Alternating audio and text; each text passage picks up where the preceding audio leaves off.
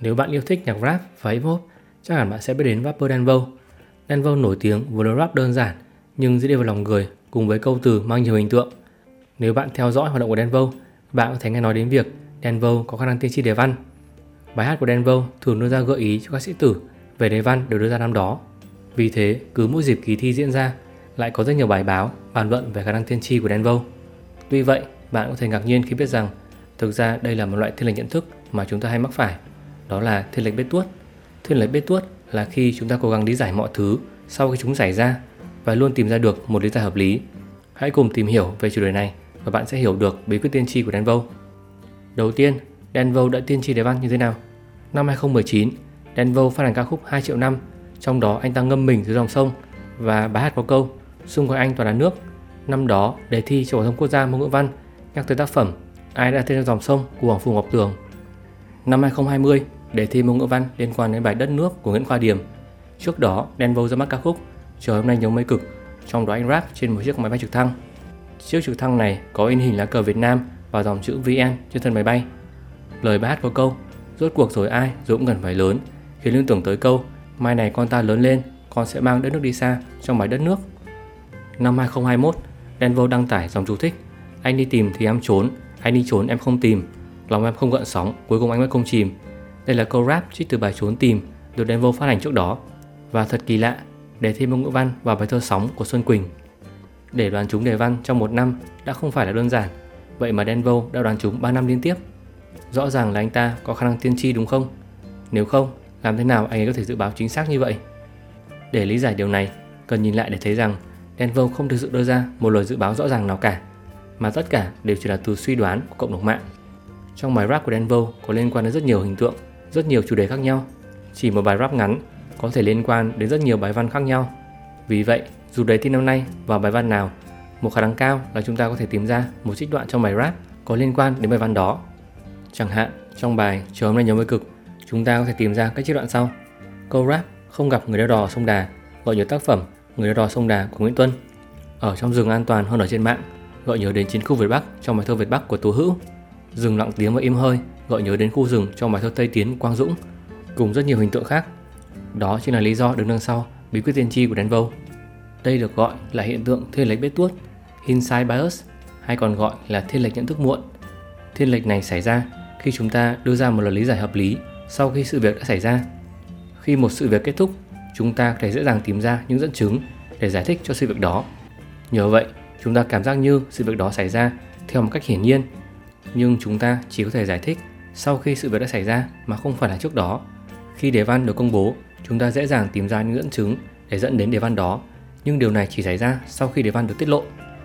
Thiên lệch bết tuốt khiến chúng ta tin rằng mình có thể nắm bắt và lý giải mọi thứ nó khiến chúng ta trở nên tự tin thái quá về khả năng của bản thân khi cho rằng mình có thể dự đoán và thấu hiểu được tương lai.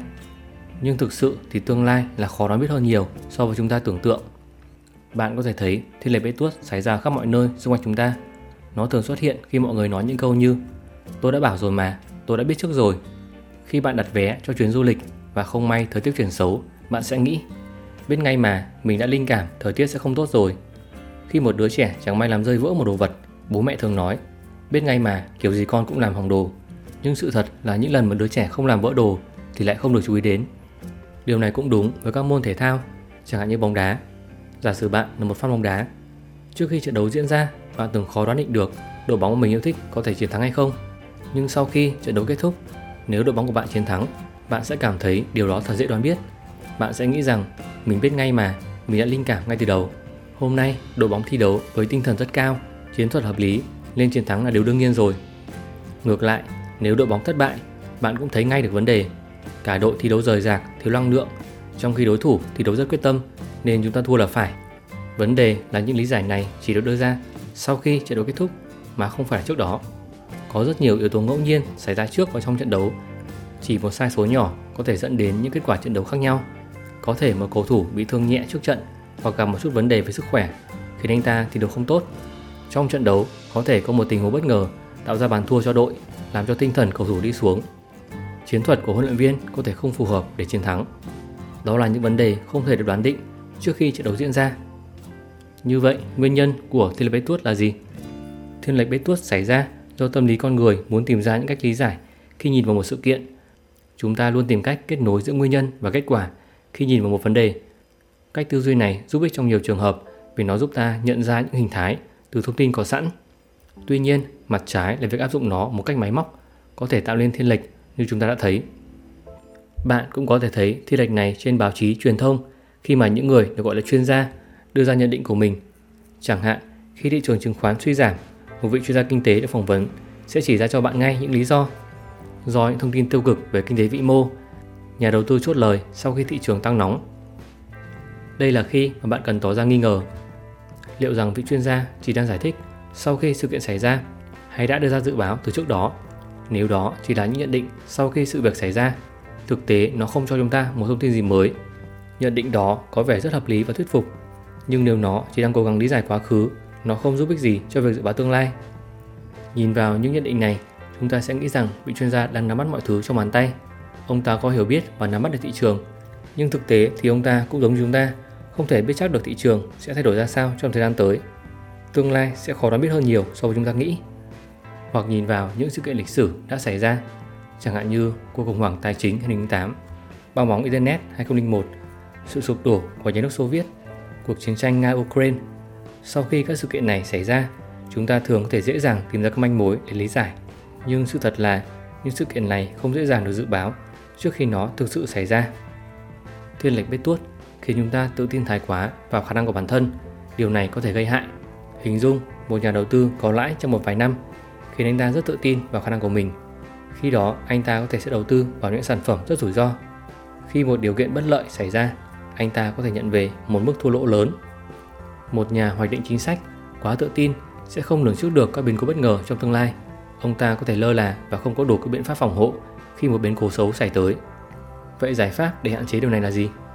Điều đầu tiên là chúng ta cần cẩn trọng hơn, cần biết rằng mọi thứ là khó đoán định hơn nhiều so với chúng ta tưởng tượng. Chúng ta cần chấp nhận rằng hiểu biết của mình là có hạn, cần đứng lùi lại để có một bức tranh tổng quan hơn. Giải pháp thứ hai là hãy viết ra những nhận định, dự báo của mình Việc viết chúng ra và tìm cách kiểm chứng lại những dự báo đó sẽ cho chúng ta một cái nhìn toàn diện hơn. Chẳng hạn, trước kỳ thi, hãy thử nhìn vào bài hát của Denvo và xem nó dự báo ra những đề văn nào. Bạn sẽ thấy rằng bài hát của Denvo liên quan đến rất nhiều tác phẩm văn học và bạn sẽ có một danh sách dài các đề thi có thể có. Giải pháp thứ ba, nhìn vào những phương án thay thế. Hãy thử đặt ra những viễn cảnh nếu như điều ngược lại xảy ra, liệu rằng chúng ta có thể lý giải được nó không? Nếu đề thi không phải là bài đất nước mà là một đề văn khác liệu rằng Denver có thể dự đoán được không? Bạn sẽ thấy rằng dù đề thi và bài văn nào, chúng ta đều có thể lý giải được từ bài hát của Denver. Điều đó chứng tỏ đó không phải là một bằng chứng thuyết phục. Như vậy, thiên lấy bế tuốt khiến chúng ta đánh giá cao quá mức khả năng của bản thân. Chúng ta nghĩ rằng mình có thể dự báo được tương lai, trong khi thực tế chỉ đang diễn giải quá khứ. Vì vậy, bây giờ, bất cứ khi nào bạn thấy chắc chắn về một vấn đề gì đó, hãy nghĩ xem mình có bị ảnh hưởng bởi hiện tượng này hay không. Hãy tìm hiểu thêm về chủ đề này trong cuốn sách của mình nghệ thuật tư duy dựa trên dữ liệu, trong đó có diễn giải cụ thể hơn. Cảm ơn các bạn đã theo dõi và hẹn gặp lại.